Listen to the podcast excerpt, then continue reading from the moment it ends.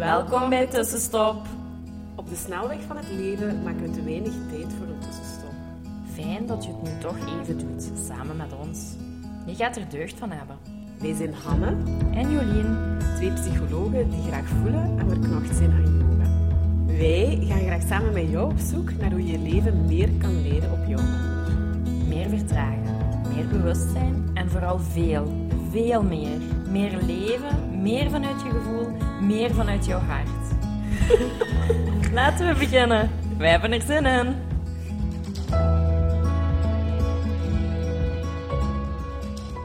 Hallo, hallo. Dag tussenstopper. We zijn vandaag eh, weer met een special guest. Ja. We zijn in de praktijk in Zuid-Leeuw bij Fulfill, waar ik ook als psycholoog en yoga-teacher werk. Maar we doen hier ook veel meer. En vandaag zitten we samen met Rudy. En we hebben Rudy gecontacteerd omdat we meer wilden weten rond hartcoherentie. Eh, maar eerst, voordat we daaraan beginnen, zou ik je willen vragen, Rudy. Stel je even eens voor. Ehm, en hoe zijt je, want ja, ik ken u nu al, maar je bent toch van een hele andere genre naar nu. Maar goed, Hier. wie is er? Ja, hier beland, hè? Ja, dat klopt. Ja, dus ik ben, eh, ben eh, Rudy. Eh, ik, ik werk hier inderdaad ook eh, samen met Jolien en mijn echtgenote in Fulfill. Ehm, ik ben ook coach. Ik ben coach en trainer. En, maar dat heb ik niet inderdaad mijn hele leven gedaan. Ehm, ik heb een carrière switch gemaakt een heel aantal jaar geleden van ehm F-16-piloot naar het coachen en het trainen. Ehm, en dat is voor mij ook net het kleine ezelbruggetje naar de hartcoherentie. Ehm, ik kom uit een zeer stressvolle omgeving of een zeer stressvol beroep, waar het belangrijk is dat de, ja, de acties die je daar neemt ehm, de, de juiste zijn en dat onder stressvolle omstandigheden. Ja. En daar worden dus inderdaad technieken aangeleerd en toegepast om je stress onder controle te houden. En een van de technieken is een ademhaling. Ik ben daar dan dieper op ingegaan of dieper naar gaan zoeken. En ik ben dan uiteindelijk terechtgekomen naar een, een beoefening of naar een praktijk die voor mij het beste aansluit met wie ik zelf ben. En omdat ik ook nog wel pragmatisch ben ingesteld, heb ik ook wel graag grafiekjes en metingen. En zo ben ik eigenlijk tot hartcoherentie gekomen. Wat een C niet meer is dan een ademhalingsoefening, zoals er vele ademhalingsoefeningen zijn. Maar de hartcoherentie wordt wel gemeten door middel van biofeedback, dus de hartslag wordt gemeten. Ja. En, en op die manier gaan we eigenlijk de stress onder controle krijgen. Ja, dus eigenlijk hoor ik al, want ja, F-16-piloot. Ja, dus ik denk, op een hele ja. stressvolle job. En daar, eh, daar krijg je wel ook al tools van, ah ja, je moet er wel mee leren omgaan. En, Ja, dat klopt. En het, ja, dus het stond in die tijd nog wel wat in de kinderschoenen. Nu is dat gelukkig al wat eh, eh, meer geëvolueerd. Ehm, maar ja, het is uiteraard belangrijk voor de veiligheid van jezelf en van, van je collega's, waar je mee samen aan het vliegen bent, dat je allemaal op een, op een bepaald niveau bent, dat je toch wel de juiste beslissingen maakt. Want de verkeerde beslissing in dat soort beroepen, en dan spreek ik niet alleen over piloot, maar ook over brandweer, politie en dergelijke, Ja, ja, en dan zelfs de medische beroepen, ja. de verkeerde beslissing kan het leven van iemand anders of dat van jezelf betekenen. Ja, ja, exact. En dus elke tool die u kan helpen om die juiste beslissing te maken, eh, helpt. En voilà, ademhalingsoefeningen vind, is daar zeker een hele grote in. Ja. Ja. En jij hebt dan u als, ja, als coach, eigenlijk is uw hulpmiddel wat hartcoherentie, of jij zit daar wat in verder gegaan. Klopt, dus eh, ik weet dat heel veel mensen, heel veel coaches en psychologen ademhalingsoefeningen gebruiken. Eh, maar ik ben mij daar gaan op verdiepen voor te gaan zien wat dat echt de verschillende mogelijkheden Mhm. zijn, de verschillen zijn, wat is het verschil tussen in- en uitademen, hoe, hoe reageert het lichaam, dat ik echt wat diepte daarvan ken en ik pas dat bijna altijd toe in, in bijna elke sessie. Ja, dat is kei interessant, want ik gebruik wel ademhaling, maar je gaat het ons zelf zelfs ook wel laten zien. Maar soms vind ik dat moeilijk om ja, het effectieve effect. En op lange termijn kunnen mensen teruggeven van ja, dat, dat helpt mij, ik voel mij rustiger, ik kan veel beter beslissingen nemen. Eh, ik weet dat ik nu ook wel wat beter met stress om kan en dat ik ook terug een rustpunt in mezelf heb. Dus dat gaat op lange termijn, heb je, eh, krijg je dat wel terug. Maar ik denk, wat mij hierin triggert, is inderdaad die biofeedback. Hè? Dat je zo Ja, krijgt van... onmiddellijk eigenlijk. Onmiddellijk. Er een resultaat. Ja, interessant. Ja. Allee, vooral, want ja, dat is eigenlijk een van de eerste tools die ik ook al, eigenlijk in mijn eerste gesprek, op en alle tweede, ga ik naar ademhaling. Sowieso, omdat met eender welk probleem mensen eigenlijk gebaat zijn, maar sommigen blijven dat was spiriwiri, oh, dat werkt Ja. niet voor mij. Ja, ademhaling, ja, als je, ja, Ja. dat werkt wel, maar je weet uh, even een drempel over en daar. En dan kan inderdaad de tool en een computer en grafieken en dat zelf zien kan wel heel erg ondersteunend zijn voor zo'n mensen, denk ik. Ja. Ja. Mensen willen onmiddellijk resultaten kunnen zien. Hè. En ik denk dat bij heel veel dingen in het leven is, al wat dat zoveel jaren later of zoveel tijd later gebeurt, dat interesseert mensen weinig. Mensen willen weten, wat, wat brengt mij dat nu op? En ze voelen dat niet direct, maar ze kunnen het wel direct zien. Ja. En dan hebben ze toch zoiets De van, ah ja, de motivatie om is er. zo Ja. verder te zetten, Ja, ja. bijvoorbeeld. Ja. Ja. En dan Ja, voor ons is dat alleen maar een. Allee, ik denk Ja, dat ja. met ons meditaties en ademhaling, allee, dat we is wel echt goed, bezig zijn. Ja, ja, want ik geef wel effectief mensen ook de ademhalingsoefeningen van de hartcoherentie mee. Ja. Eh, omdat je me daar ook al veel over verteld hebt. En dat ik denk van, ah ja, Ja, dat dat is kei ik goed. En t- ja, ik merk ook wel echt heel positieve Ja, en de yoga sowieso ook, hè. Ja. Ja, dat is En dat belandt ons bij de vraag, wat is hartcoherentie?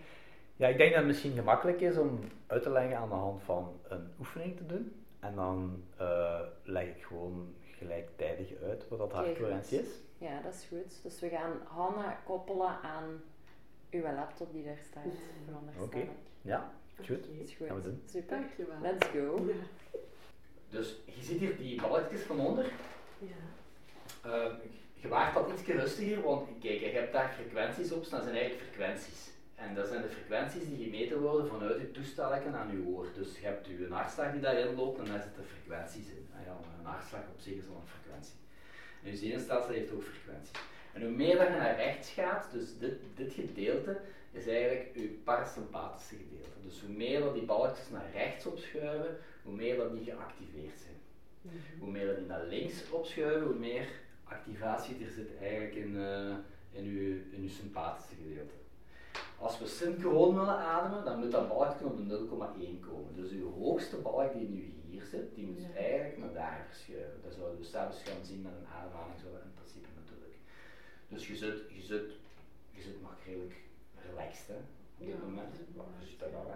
Dus je bent nog altijd niet coherent aan het ademen, hè? of eh, coherent, je zit niet in hartcoherentie, want, maar je zit gewoon in een activatie iets meer naar, Mhm. naar het rustige gedeelte. Daar heb je een balkje, dat is een adembegeleider. Ik gebruik dikwijls een andere waar dat ik mee kan spelen, waar dat ik in en uit verschillend kan maken. Deze die in dit systeem staat, kan ik eigenlijk gewoon zeggen van kijk, dit is nu zes ademhalingen per minuut en dan is dat evenveel in als evenveel uit. Ehm hard math, wat een Amerikaanse methode is van hartcoherentie, werkt enkel en alleen maar met in en uit hetzelfde. Ah ja. Hartcoherentie, zoals dat die gegeven wordt in België, daar wordt er meer gespeeld met de in en uit.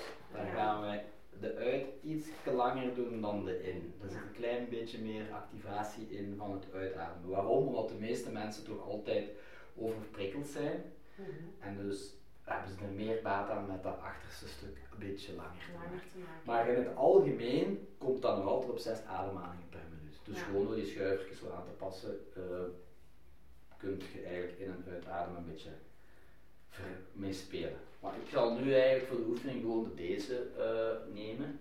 Dus dat moet ik volgen. Jij mocht die volgen, je mocht je ontspannen ook. En je mocht gewoon eh, inademen. En als die van boven komt, moet je uit. En dan gaan we eens even wachten, ik ga je dat laten doen. Zwijgen.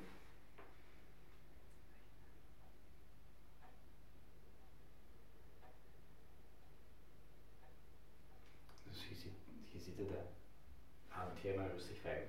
Nee.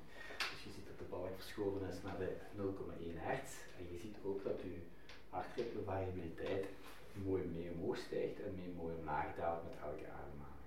Ja, maar Nu ook dat ik aan wel- het babbelen ben, gaat je waarschijnlijk zelfs lichte storing zien, want je bent aan het luisteren. Ja, ja.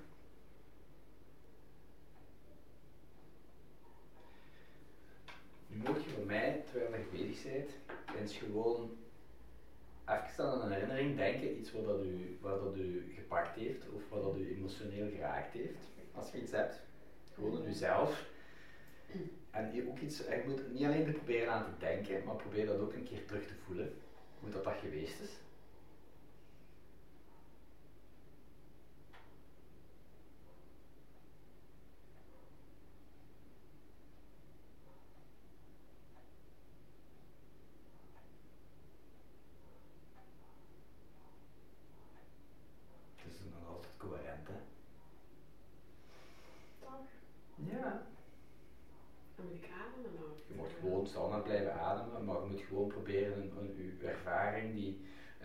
Niet zo goede ervaring uiteraard. is even laten terug te voelen dat dat toch wel wat stress opbrengt.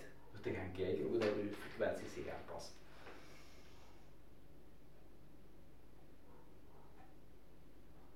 En als die dan niet lukt, dan geef ik u, geef ik u wiskundige berekeningen die je mocht maken voor mij.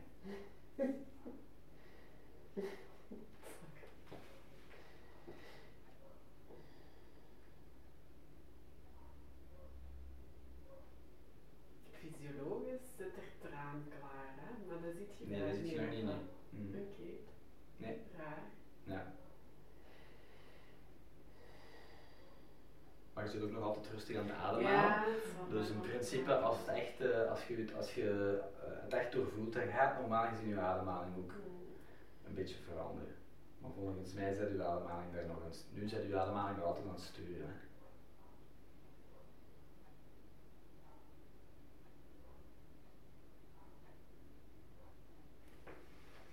Het is iets opgeschoten, maar het is nog niet. Ah ja, het is nog altijd redelijk oké okay, hoor. Ja, ik ben rustig. Ik ben emotioneel, maar, ja. maar ik ben wel rustig. Je wel rustig. Nu, je mocht gewoon eens terug ademhalen volgens dat metertje hier.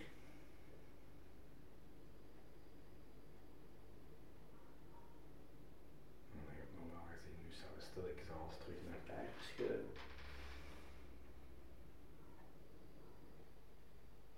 Maar nu zijn we er stilletjes terug in. Dus het heeft even hier geduurd, maar hier zijn we terug dus je kunt duidelijk zien, en ik zie het ook aan de, aan de, aan de frequentie hier, wanneer dat we terug vertrokken. En op dit moment heb je eigenlijk een synchronisatie of een, of een, coherentie tussen ademhaling en hartslag die ervoor zorgt dat je hartritme variabiliteit, dus dat is het verschil tussen twee slagen telkens, dat die gelijkmatig oploopt en gelijkmatig afloopt. Dus je hebt altijd een verschil tussen slagen. Mensen denken ik heb een hartslag en die blijft gewoon altijd zo doorlopen. Maar dat is niet. Het in- en uitademen verandert de tijd tussen elke slag.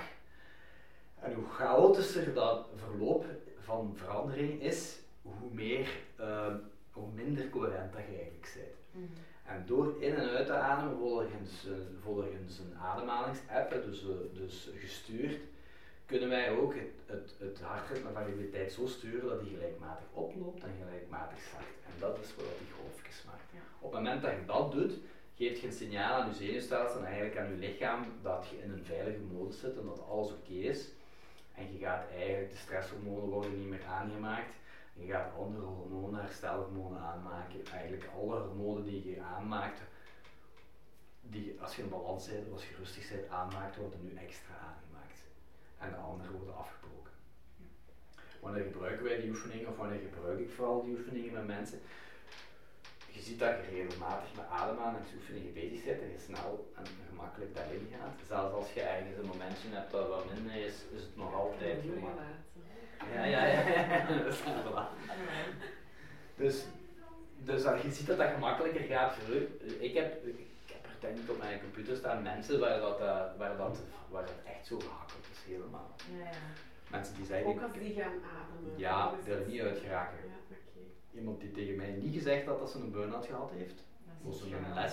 En die zei ja, en die uh, achteraf tegen mij zei, ja maar ik heb een burn-out gehad, maar ik ben eruit en ik ben terug aan het werken. Ik zeg, volgens mijn computer zei je daar niet uit.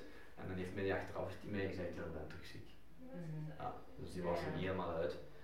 Dus uh, ik vind dat eigenlijk zou een dokter dat even goed kunnen gebruiken voor te zien hoe is het gesteld met uw, ja, veerkracht eigenlijk. Hè? Met hoe kan ik snel reageren om even... Dus er is niks mis mee met aan een gedachte van iets dat niet oké is te denken en daar, ja, dat je dat ziet. Hè. Mhm. Maar je moet wel snel terug kunnen schakelen en snel terug kunnen in je veer, allee, terug in je, eh, in je balans geraken door de ademhaling. Er zijn nog technieken, hè, maar ademhaling is in mijn ogen de snelste en de gemakkelijkste om toe te passen. hier was ik nu wel nog aan het ademen, maar was ik wel echt met mijn aandacht Ja. bij u. En dat is Ja. waar je dan nu zit, Ja. daarin Ja. ook. Ah ja. Terwijl hier was ik gewoon meer op mezelf. Ja. Ah, ja. En zo kan ik het inderdaad, nu ben ik u gewoon zes ademhalingen per minuut aan het laten doen. En dan krijg je uw mooi balkje op 0,1, daar rond moet het juist zijn. En soms zie ik mensen die toch coherent ademen, maar waar dat balkje toch niet op de 0,1 staat, maar meer naar links of meer naar rechts. En dan denken de mensen, oei, mijn balkje staat naar links, ik heb meer, ik heb meer stress. Dat is dan niet helemaal juist. Dat wil eigenlijk zeggen dat die mensen te langzaam aan het ademen zijn. Ja. En als je dan te langzaam ademt, zegt je lichaam, voilà, maar deze is te langzaam voor mij, dus ik ga mijn, eh, mijn, eh, mijn eh, sympathische tak een beetje activeren, om, ja, ik vind dat je te langzaam aan het ademen bent, Ja. en daardoor komt die frequentie wat meer naar links. Mensen die te snel ademen, gaat dat balkje meer naar rechts zijn, daar zegt het zenuwstelsel, voilà. En op die manier pas ik dan die vijf ademhalingen, zes ademhalingen per minuut aan naar bijvoorbeeld 5,5, of voor sommige mensen naar 6,5. Ja. En zo kan ik dat balkje zien verschuiven. Dikwijls ligt 6 oké, hè. Ja, ja. maar je kunt er wel van doen. Wanneer gebruik ik die oefeningen, of wanneer raad ik de mensen dat aan om te gebruiken? Dat is één, om ervoor te zorgen als je veel stress hebt en je, hebt, je weet dat je wel wat cortisol in je lichaam hebt zitten van al de stress, om gewoon door de dagelijkse beoefening te zorgen dat je eigenlijk een goede recuperatie hebt. Dus dat je eigenlijk je systeem in gang zet voor die hormonen, voor die hormonen aan te maken, voor die cortisol eigenlijk uit je hoofd te krijgen. Ehm, dat is één, dus dat is de dagelijkse ehm, oefeningen. Dan tijdens het stressmoment zelf, als je morgen een stressmoment hebt, en dat kan heel simpel zijn, eigenlijk morgen een presentatie geven voor 100 man, je staat daar voor in je zaal, en je voelt de stress, daar is niks meer dan heel even een ademhalingsoefening te doen, net voordat je opgaat, als niemand het ziet, om die naar omlaag te halen.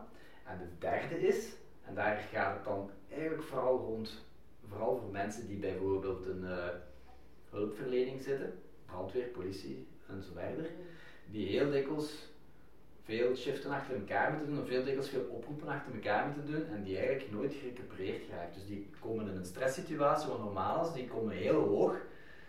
De stresssituatie is voorbij, hè, dus de oproep is voorbij, je hartslag zakt wel een beetje, maar die komt nooit terug tot in die rusttoestand van waar ze vertrokken zijn. En dan komt de tweede oproep binnen.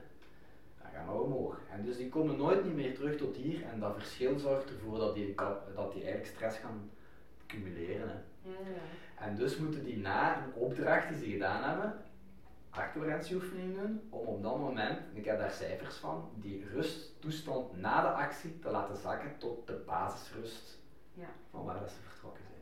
En als ze het dan daar brengen en ze krijgen dan terug een actie, ja, dan hebben ze terug wat meer over. Hè. Ja, dan heb je wat spelen. Ja, Ja. dus dat zijn eigenlijk de drie vormen waar dat ik zeg, dat is eigenlijk dan de, het onderhoud, zal ik maar zeggen, de pre en de post. Ja, ja. Je zit nog altijd mooi zijn. Mm. Maar is het nog coherent? Nee, toch? Hè? Of wel? Je zit nog redelijk oké. Ja. hè? Ja. Nu, dus in het begin zet je, hangt je aan het systeem en je lichaam is nog niet coherent. Je gaat een heel een, coherente ademhaling doen. Dat, dat, je bent waarschijnlijk nog rustig aan het ademen zoals je het weet. En dus je lichaam is wel nog altijd redelijk oké. Als je nu morgen of zelfs buiten gaat, 20, 30 minuten iets bezig bent, ik hang je terug aan de monitor, dan beginnen we het ongeveer zo. Hè. Maar zo zie je wel mooi dat zo'n ademhalingsoefening ook een beetje nog blijft. Na verbranding, Na- hè? ja. Na, na, na hè? absoluut. Ja. En Ja. dat is wel goed, want met- ademhalingsmeditaties en. Ja. Ja. Ja. dat is wel echt goed om, om ook te zien van, ah ja, Ja. ook al stop je daar even mee, dat heeft nog wel altijd effect. Absoluut. En die hartritmevariabiliteit vertelt veel over je lichaam. Moet natuurlijk wel weten wie dat je hebt zitten. Hè. Ehm, sommige mensen, ja, mensen die aan de medicatie zijn, hartmedicatie, ja, dan gaat er geen goede metingen krijgen. Nee, dat is moeilijk. Bijtapblokkers, dat weet ik veel Ja. maar dan, dan gaat het niet. Allee, dan kun je niet goed meten. Je kunt je wel laten ademen natuurlijk. Hè. En dan heb je daar natuurlijk de, de, de appvorm van, waar dat de mensen dan zelf een sensor kunnen hebben. En dan hebben die dat, kunnen die dagelijks op hun gsm dezelfde Mhm. oefening doen, al metend. Ehm, Mhm. maar één keer dat je dat onder de knie hebt en dat jij weet, hoe dat ik nu aan het ademen ben, Ja, dan heb je dat niet meer nodig. Dan heb je zelfs geen grafiek nodig en dan weet je zelf ook wel wel dat of dat Dus ja, je moet ja. echt de biofeedback. Ja. Maar ik wil daar eerst moet ik daar, oh my god, als ik dan daar, dan word ik daar dingen Ja, het valt nog mee, ja. Maar ik moet wel zeggen, ik had over tijd iemand die eh, was gebeld met een demo, een sportvrouw, en die had een perfecte golf en ook een hele lage hartslag. En ik vroeg ook, maar er zaten dus wel wat mensen van collega's in de zaal aan een moment te denken dat, ja, ik weet niet waar het over ging, hè. En die, eh, die grafiek die was helemaal gestoord. Maar dat was van de ene moment op de andere was die een hele kluts kwijt ook. Ik zag het ook, ze. Ja. Ja, ik vind het raar dat ik Ja. nu niet gefixt gekregen heb. Want Ja. ja. Nee. Nu, ja. gegrepen, het gegeven. Ja. Maar ja. En Heb je dat gevoeld? emotioneel, maar in, in mijn leeft Nee. niet op Nee. En, maar, maar het is een fysiologische meting natuurlijk. Dus als, Ja. Maar ik zag het ook niet aan u. Om eerlijk te zijn kon ik het niet zien. Zo. Ah. Ik weet niet hoe jij het ziet. dat is Ah, wel ja. een. Allee, ik voelde ja. wel van, oh, als ik nu, ja, Ja. maar ja. Nu, ik heb Het is niet de bedoeling dat ik denk ik. ik weet het niet, of wel. Het is Eh, altijd ja. welkom. Ehm, Er zijn altijd mensen die u kunnen helpen. ja.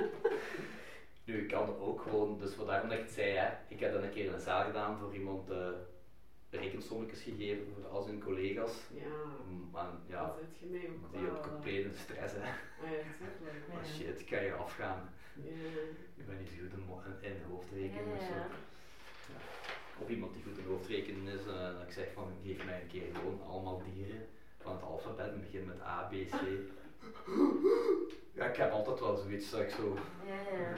Sommige mensen zijn goed in hoofdrekenen en zeggen nou, ik wil iets anders. Ja, Enfin, dus zo kun je, en dat is ook stress, hè, want dat is gewoon stress van oei, ik, ga- ik ga mislukken hier. Hè. ja. ja, en voor- je een systeem maakt op zich geen onderscheid aan. Het is Nee, wel dus stress, dus het maakt niet uit. Waarom doe ik die oefening?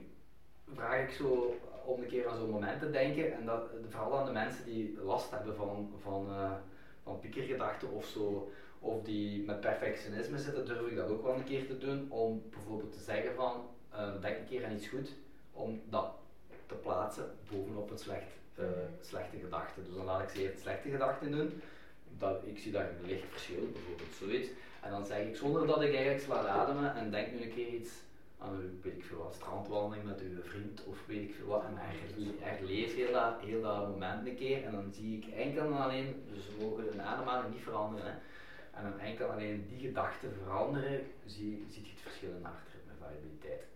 En dan weten ze ook dat dat nuttig is van positieve gedachten bovenop die negatieve te plaatsen. ja, om daar actief aan te werken, om, om Ja. dat in balans ook te Ja. brengen. Hè. Ja. Dat doe ik niet direct de eerste keer dat ik de mensen aan de monitor hang, want niet iedereen is zo mee met die gedachtentoestanden. Dus dan begin ik altijd eerst ehm, Heel heel cognitief en wetenschappelijk. wetenschappelijk met die ademhalingen en dan heel langzaam, voordat ze het weten, zijn ze mee zonder dat ze weten dat ze mee zijn.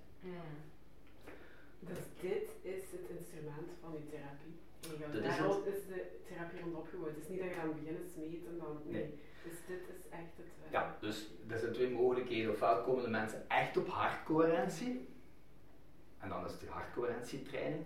Oftewel zeg ik binnen een coaching van, hmm, We gaan dat toch we eens gaan dat toch eens even aan de monitor hangen, want ik denk dat er iets, nog iets is. En dan, en dan uh, hang ik ze aan de monitor.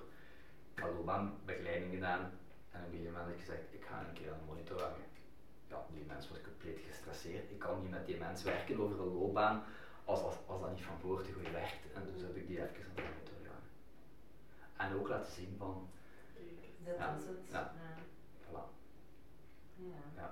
De reden waarom- voor. Cognitief, hè? Ah, gewoon Ja. cognitief. Oh ja, ik had al, die man al, al, die, die, die man had al drie keer tegen mij gezegd van, ik ben uitgevlogen tegen mijn baas zonder dat ik het wist. En dan weet ik eigenlijk al van, ja, je, zit, je zit in je stress en daardoor zit je, zit je zo geprikkeld dat je gewoon dingen eruit flapt zonder dat je eigenlijk wel wilt. Hè, als je er achteraf over nadenkt. En dan heb ik die aan de monitor gehangen en dan gezegd van, denk een keer eens aan je baas. En dan zag ik zo, ja, dan weet ik genoeg hè. Ja, ja. En dus heb ik die mensen echt eh, eerst leren ademhalen voor de volgende keer dat hij in een conflict gaat. Te zeggen van, eerst een paar keer ademhalen voordat je de deur open doet van je baas en dan ga je een klapje doen. Kan me helpen. Hè. En daar, dan, maar dan kan ik dat bewijzen door dat te laten zien. Ja, ja. dat die een mens weet, dat helpt. Daarom hoeft hij nog niet dat toestel mee te nemen en binnen te wandelen, maar dan weet hij, ik ga even ademhalen en Ja. dan ga ik een gesprek dat wat moeilijker is starten. En doe je dat één op één of kun je hartcoherentie ook aanleren in een groepsverband? Of? Ja, ik doe dat ook. Ja, maar er wordt ook wel in groepsverband gedaan. Natuurlijk komen dan de mensen niet zo met hun persoonlijke problemen, maar dan leren je wel de technieken aan van hartcoherentie, zodat ze die eigenlijk zelf kunnen toepassen. En dan leer ik hun eerst over wat is hartritmevariabiliteit, want 99% van de mensen weten al niet wat dat is. Hè. Dus moet ik al eerst gaan uitleggen wat is hartritmevariabiliteit en hoe komt dat we die met de ademhaling kunnen beïnvloeden, want dat is ook maar fysiologisch. Hè. Dus, Dat is kei interessant. Ja, ja, dat is vind ik- interessant. Ik vond nu, oh, ik wil dat eigenlijk ook, maar Ja. eigenlijk moet je gewoon goed ademen. ja. En, En- volgens een... eh, Ja, nee, ja, dat is ook zo. Ik mocht iets, ke- als ik had gevolgd, ik was niet volledig leeg, dus ik moest ingaan als ik nog niet volledig leeg was. Ja.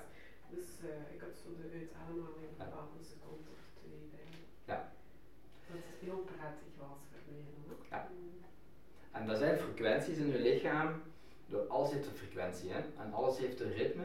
Ehm, want je ademhaling is een ritme, dat is in en uit. Je kunt dat sneller doen of langzamer, dus je kunt je ritme van je ademhaling veranderen. Je hartslag heeft ook een ritme, want je, ja, je hartslag op zich klopt, dus dat heeft een ritme. Je bloeddruk heeft een ritme, want dat gaat omhoog. Je hebt een onderdruk en een bovendruk, dus, Ja. dus je hebt ritme. Je ehm, vloeistof in je, in je, in je, eh, in eh, ruggenmerg, dat heeft ritme, dat gaat op en af. Je hersenen, ja, ja, die hebben, je kunt dat meten, die frequenties, dat zijn allemaal verschillende ritmes. Dus alles, eh, je huidspanning heeft ook een ritme. Dus alles heeft ritmes. En als je op een gegeven moment zorgt dat je ademhaling op een bepaald ritme gedaan kan worden, komen die eigenlijk in een coherentie met bijna alle andere ritmes. Niet enkel alleen met het hart, maar ook met die andere. En dan eh, weet je lichaam, ik ben in een balans, hè, ik ben in een goede toestand. Homeostase. Ja, voilà. En dat is eigenlijk de bedoeling. En waarom pakken wij de ademhaling? Ook meer homeostase. Ja, ja. Ja. Maar waarom, komen wij, waarom gebruiken we de ademhaling? Omdat ademhaling, dus we spreken over het autonome zenuwstelsel, en dat kunnen wij niet beïnvloeden. Je kunt, buiten een paar mensen misschien kunnen we niet zeggen van we gaan nu onze hartslag even lager laten kloppen en terug een beetje sneller. Maar we kunnen wel, onze adema- ademhaling is ook gekoppeld met het eh, eh, autonome zenuwstelsel, maar dat kunnen we wel beïnvloeden. Mhm. We kunnen niet stoppen met ademen, Nee. maar we kunnen wel langzamer, sneller, dieper, minder diep ademen. En door dat te sturen, beïnvloeden we onze autonome zenuwstelsel. ja.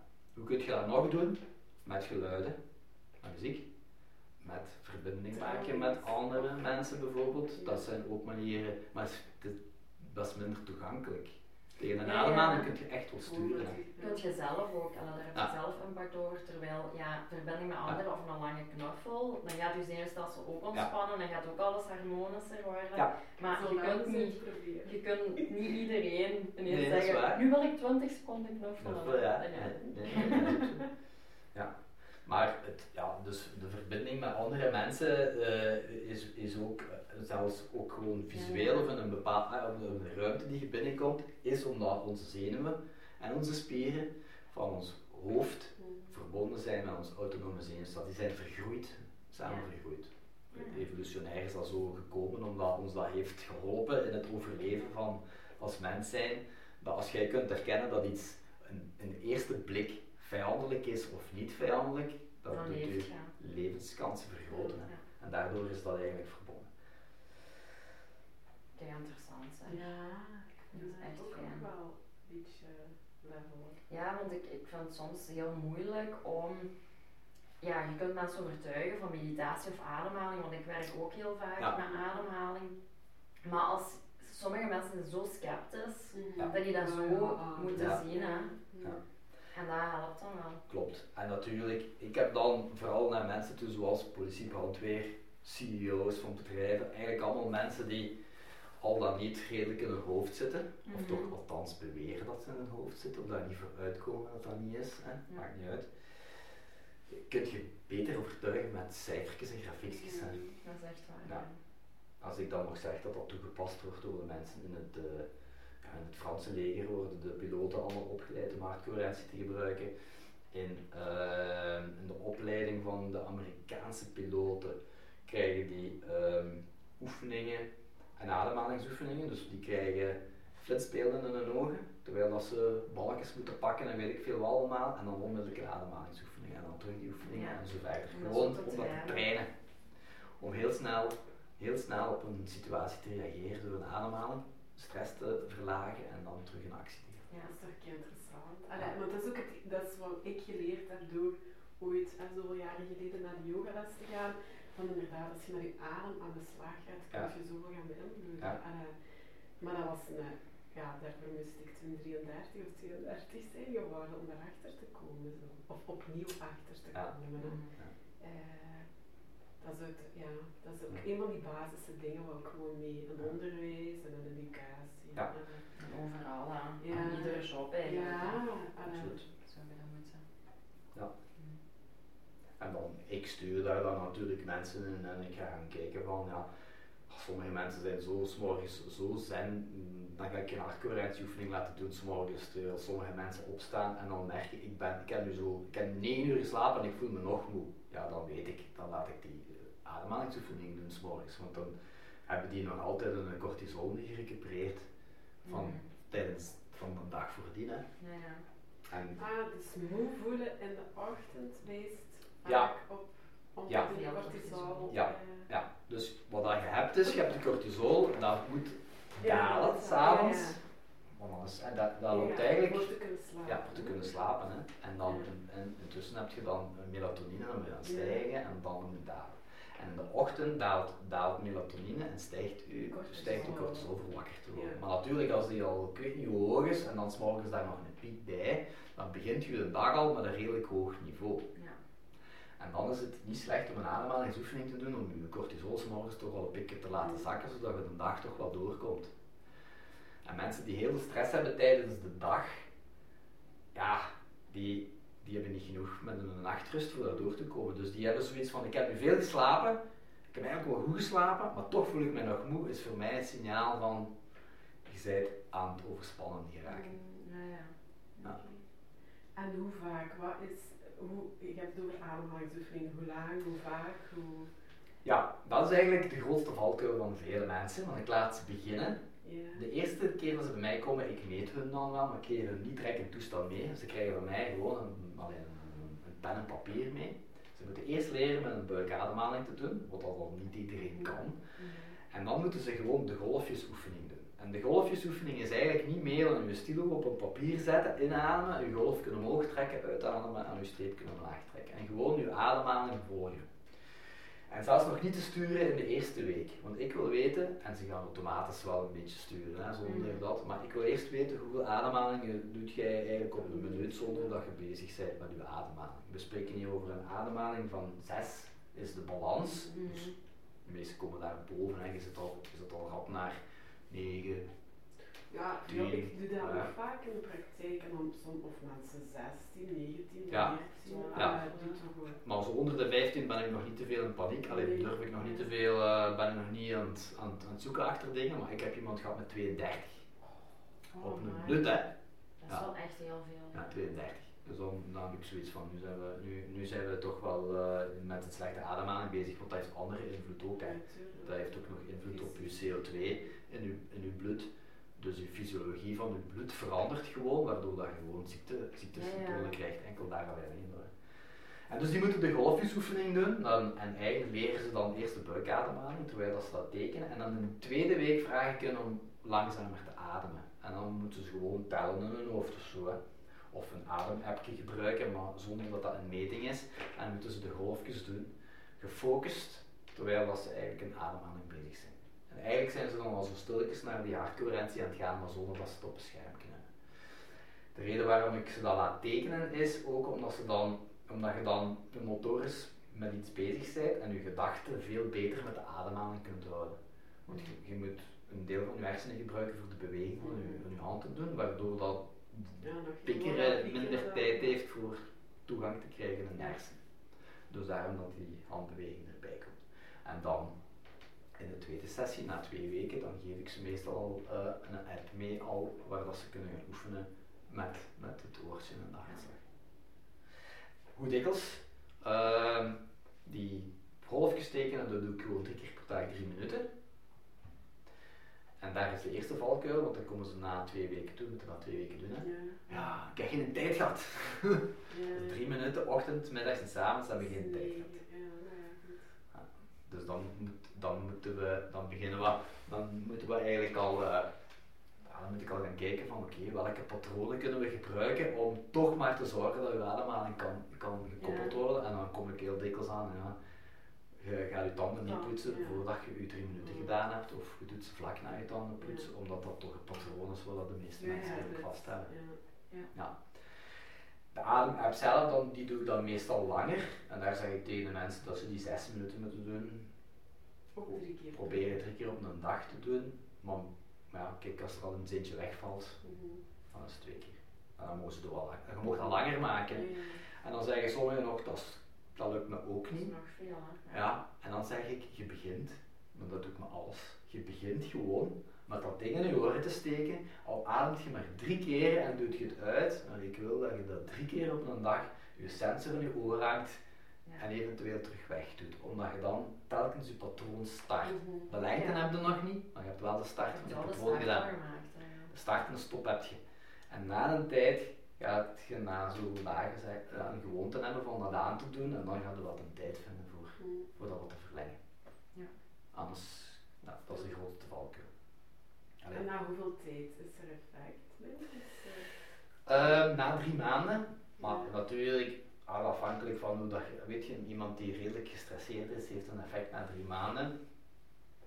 Ja, mensen die al heel redelijk zijn, zijn, gaan dat niet direct voelen na drie maanden natuurlijk. Hè. Dus als je al bezig bent met ademhalingsoefeningen, gaan dat niet direct merken. Maar iemand die gestresseerd is, daar zijn cijfers van trouwens, ik heb die cijfers. Na drie maanden, ehm, dat is een lijst die ik laat invullen, dat noemt de 4DKL.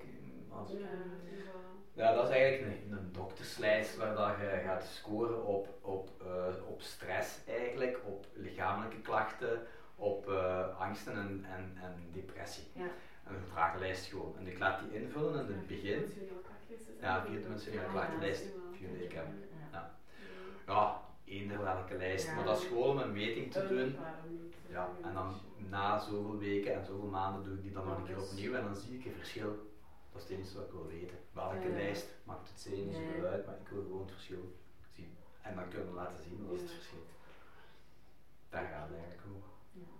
Maar in studies we- werden wel, hè, want cortisolniveaus en zo, dat werd dan, eh, ja, daar zijn ook positieve effecten op. Ja. Ja, Klopt, ja. En dat is natuurlijk heel belangrijk dat je dat ook altijd op het juiste moment meet. Want als je dat eigenlijk 's morgens om 9 meet en dan iets later om 12 uur, ja, dan is dat niet hetzelfde. Hè. Dat Nee. dat, is niet hetzelfde cijfer. Dat is niet hetzelfde cijfer het is het anders. Maar ja, dat wordt ook gemeten, ja. En dan heb je je hartritmevariabiliteit die ook natuurlijk wel verandert. Dat is ook een cijfer dat je kunt meten. Wordt bij de hartcoherentie iets minder gebruikt, enkel want wij gebruiken de hartritmevariabiliteit hier om die coherentie te krijgen en aan die golf kun je dan dat zien. Maar ook het verschil tussen min en max kun je gaan meten van hoe, ja, je gaat langzaam stijgt je hartslag en daalt je hartslag. En je hebt dat verschil tussen de hoogste en de laagste. En als je jong bent, is dat heel groot. Hè? Dus als je gaat kijken, eh, je hebt hier bijvoorbeeld ongeveer 70 en daar zitten we bijna aan de 85, dus dat is een vijftiental slagen bijvoorbeeld. Hè? Eh, en naarmate dat je ouder wordt, wordt dat minder. Je hartritmevariabiliteit die wordt minder en minder naarmate dat we ouder worden. Gewoon je hart is minder, wordt minder flexibel. Je, je max hartslag daalt ook. Hè. Mhm. En, eh, maar mensen die ziek zijn of overtraind zijn in de sport, die hebben een hele lage hartritmevariabiliteit. En dat is een teken van, oei, ehm, ik moet gaan rusten. Ja. Dus je zou het wel kunnen zien als dat... doodgaat, ik heb daar Ja, dat is flat. Iets over gelezen, Ja. Dat ze daaraan inderdaad zien, die mensen zijn ook bijna doodgaan Ja. door last van hartvariabiliteit. Dus je kunt morgen inderdaad een monitor hebben naast Denk iemand die op sterven ligt ja. en die heeft een perfecte mooie hartslag, dat is dat cijfertje hier beneden. Ja. Een dokter komt binnen, die kijkt naar de hartritmevariabiliteit en oh, misschien ook nog wel naar andere parameters, maar daar kun je aan zien van het gaat niet meer lang duren, omdat die hartritmevariabiliteit begint te zakken, te zakken, te zakken. Ja. En die, als die in één lijn is, dan is het, nou, allee, ik bedoel, dan, Ja. dan ligt het op sterven. Dus daar kun je dan inderdaad aan zien. Sportmensen gebruiken hartritmevariabiliteit voor te zien of dat ze in een piek zitten of niet in een piek zitten, of dat ze aan het overtrainen zijn, of dat ze nog een tandje kunnen bijsteken. Of als je ziek aan het worden bent. Dus ik meet dat heel veel, ik ken mijn cijfers, ik kan morgen zeggen, ik heb binnen twee dagen ben ik ziek. Omdat het op voorhand mijn hartslag begint te stijgen. Dus ik heb dat gezien met mijn uh, boosterprik. Ah, ja. Mijn, mijn uh, minimum hartslag, mijn hartritme variabiliteit, die begon mee, mijn, dus mijn rusthartslag begon te stijgen en mijn hartritme variabiliteit begon te dalen. Dus ik wist, nu is mijn lichaam aan het vechten. Ja. En dan weet ik, oh, nu zal ik misschien toch maar geen toertje gaan lopen van zo'n Ja. kilometer, een beetje rustig houden. En niet dat dat zo echt is doorgebroken, maar ik zag het wel aan mijn cijfertjes Ja, ja. dat ik, mijn, dat ik eigenlijk moest Mm. rustig aan. Ja, dat je er niet moest Ja. bij doorduwen, want anders ging je misschien wel heel ziek worden. Ja, Ah, ja. inderdaad. Ja, absoluut. En, en ik had het gevoel lichamelijk nog niet direct, maar ik zag het aan mijn cijfers. Ja. Dus iemand anders die dat niet meet, weet dat niet. Ja, en die gaat morgen, eh, ik weet niet hoeveel uur nog gaan werken, over zijn grenzen bezig zijn. En dan in één keer is die ziek en dan vraagt hij zich af, hoe kan dat nu? Ja, Ja. u, dat is daardoor. Je wees naar je horloge. Zit daar ook in je horloge Ja, allemaal, of niet? Nee, enkel mijn hartslag, maar ik, kan, Ah. ik, meet daar, ik meet dan wel mijn, mijn max hartslag. Die ik, dan, ik kan dan zien aan mijn hartslag, ik ga ziek worden ja of nee, of ik niet te hard moet trainen. Mensenbalans. Ja. Maar dus- Even balans. Ja, het is, het is weten wanneer je niet in balans bent om dan Ja, terug in balans te gaan. terug, ja. ja. Want eh, ja, ik vind het heel belangrijk dat, dat je lichaam niet te lui maakt. En daarom vind ik het ook niet oké dat mensen de hele dag door proberen zen te zijn. want Dat is ook niet goed. moet ook niet, ja. Je moet je lichaam prikkelen, je moet af en toe stress hebben, maar je moet weten wanneer is dat gekomen en nu is het moment voor te rusten, ah, we zijn terug in orde en we kunnen terug wat stress aan. En die pieken van stress die zorgen er wel voor dat je sterker wordt. Natuurlijk, mensen die chronische stress hebben, ja, daar word je ziek van. Mm. Dat is echt zo, ja. Ja. Oké. Voor wie of wat is dat dan toch de ideale tool? Eh, ik heb je al burn-out ook horen zeggen. ja, Eh, dus eh, mensen met, ehm, eigenlijk is die een tool voor iedereen, want ik denk dat iedereen baat heeft met een ademhalingsoefening of een meditatieoefening of eender wat, om een momentje te vinden om even terug tot rust te komen en te recupereren en daardoor te helpen. Mensen in de hulpverlening, dus mensen die heel veel onder stress staan, chronische stress, eh, mensen die overspannen zijn en dan mensen die een burn-out hebben, maar daar, daar, ja, daar moeten ze gewoon zorgen dat ze gewoon even terug recupereren, terug wat energie eh, op energie komen. Soms is een ademhalingsoefening al te veel voor die mensen, dan is het gewoon. Dus de zes keer ademhalen is voor sommige mensen al te langzaam. Dan moet ik ze gewoon snel laten ademhalen. Maar dus ik doe die oefeningen ook met mensen met, eh, vooral met mensen met stressproblemen. En dan heb je types, hè. Mensen die altijd hun hele leven opgejaagd en gestresseerd zijn. En dat soort type is gepaard met een heel leven lang hartademhalingsoefeningen te doen. mm. Als je type was het A, B, ik weet niet A, maar gestresseerd zijn. ja. En, ik vergeten te vertellen, mensen die last hebben van chronische hyperventilatie. Ah ja, natuurlijk. Ja. En Maar die dan- weten dat vaak niet, hè? Nee, ja, nee. eh, En die, je moet dat effectief uitleggen dat die overademen nog eerder dan hyperventilatie, want die komen dan zien, nee, ik heb geen hyperventilatie, want die koppelen dan natuurlijk aan het verhaaltje ja, met het zakje en dat. Ja, Ja, en dat, dat, is, gewoon- dat, is, dat is een acute eh, hyperventilatie, maar chronische hyperventilatie, ik doe dat gewoon door die golfjesoefening te meten, kan ik eigenlijk zeggen, uw ademhalingsfrequentie is veel te hoog en dat wil eigenlijk zeggen dat je chronische hyperventilatie hebt. En dat geeft, dat geeft allemaal, ja, heeft allemaal verschillende bijwerkingen in, het lichaam. Hè. Koude vingers, koude handen, pijn in de keel, een verkrampt gevoel in de keel. Dat kan hartklachten geven, want je krijgt te weinig zuurstof in je spieren. Ehm, darm, maag- en darmklachten. En dat komt allemaal van hyperventilatie. Ja, dat is Ah, wel ongekend zo. Ja. Ik vind dat niet gemakkelijk om dat iemand eruit te halen. Nee. Ook van, dit is. En als ze dat niet geloven, want dan, ik krijg dat wel af en toe mensen doorgestuurd van Leuven, van mensen die daar dan naar de longspecialist gaan, Ja, daar doen ze dan wel een CO2-meting van hun bloed. hè. En dan Ja. kunnen ze PCO2-meting en dan gaan ze gaan kijken hoeveel CO2 is er aanwezig in je bloed. En dat moet een, bepaalde, dat moet een bepaald cijfer hebben. Is dat lager, dat wil zeggen dat je te veel ademt, dat je te veel CO2 uitademt. En dat is niet goed. Dat is weer die balans die Ja. je niet hebt. Maar met een hartcoherentie oefeningen te doen, kun je de mensen eigenlijk helpen om stilletjes aan van een hyperventilatie af te helpen. En met de hartcoherentie oefening bedoel je, ja, dat gaat over ademhaling. Dat vind ik het volgens wel op dat patroon. Ja. Die coherentie wil echt zeggen, dat is echt gemeten rond die zes ademhalingen per minuut. Daar draait alles rond. Je kunt een Ja. beetje links, een beetje rechts gaan, wat meer in, wat meer uit, daar kun je mee sturen. Maar in C gaat de coherentie, is dat heel simpel, zes ademhalingen per minuut. Ja. Het is niet, het is niet anders dan dat. En dan heb je daar de verschillende aanpassingen van ademhalingsoefeningen op. Allemaal, bijna allemaal gebaseerd op dat zenuwstelsel, waar dat je heel langzaam uitademt, waar dat je de uitademhaling twee keer zo lang maakt als de inademhaling. Hè? Dan, Mhm. waarom gebruik je die? Ja, mensen die bijvoorbeeld niet in slaap kunnen geraken en echt wel Helemaal relaxed willen laten krijgen, dan laat je gewoon die mensen uitademen zo heel lang. En nog een keer een ademhaling vasthouden voordat ze terug inademen. En andersom kun je dat ook doen. Wim Hof doet het net andersom. Ja. Die doet activatie door heel veel hyperventilatie te doen, Ja. Om je dan klaar te stomen. klaar te stomen, om dan even de ademhaling vast te houden. Ja. En dan terug die CO2 laten te stijgen, terug heel snel in en uit, CO2 er terug uit. Dus je doet niks anders dan heel snel schakelen tussen het een en het ander. Waardoor dat je lichaam adrenaline aanmaakt, overal in het lichaam, waardoor dat je terug warm krijgt in de spieren. Ja, maar het is ook wel bewezen dat je adrenaline in je lichaam nodig hebt voor infecties tegen te gaan en dergelijke. Dus het Mhm. kan mensen wel helpen tegen het afvechten van infecties. Maar met die, dat soort oefeningen vind ik dat je voorzichtig en begeleid moet zijn. Moet je wel begeleid zijn, ja, dat is echt. Tegen dit, Ja, dat is dat echt dat kan iedereen. Ik zou dat nu niet achter het stuur van een auto doen, maar Mm. sommige mensen worden wel duizelig in het begin. Als ze te veel die oefeningen doen en dan. Ja. En omdat ze het ook vaak niet gewoon zijn, Ja. als je zo oppervlakkig ademt en dan ineens te goed gaat ademen, dan kun je wel zo verschillende sensaties die je niet normaal Ja. bent zo voelen. Hè.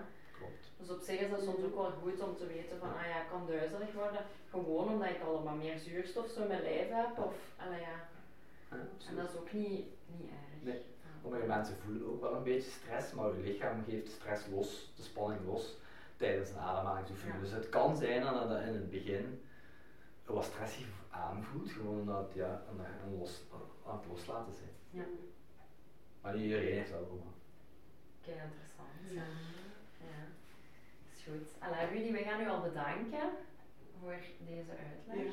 Ah, graag gedaan. Dankjewel. En we gaan het toch nog oké. Dankjewel voor het luisteren. Laat ons weten wat jou geïnspireerd heeft en welke tips en tricks jij gaat toepassen. Je doet ons heel veel plezier met ons te taggen op Instagram. En een review achter te laten. Tot de volgende keer.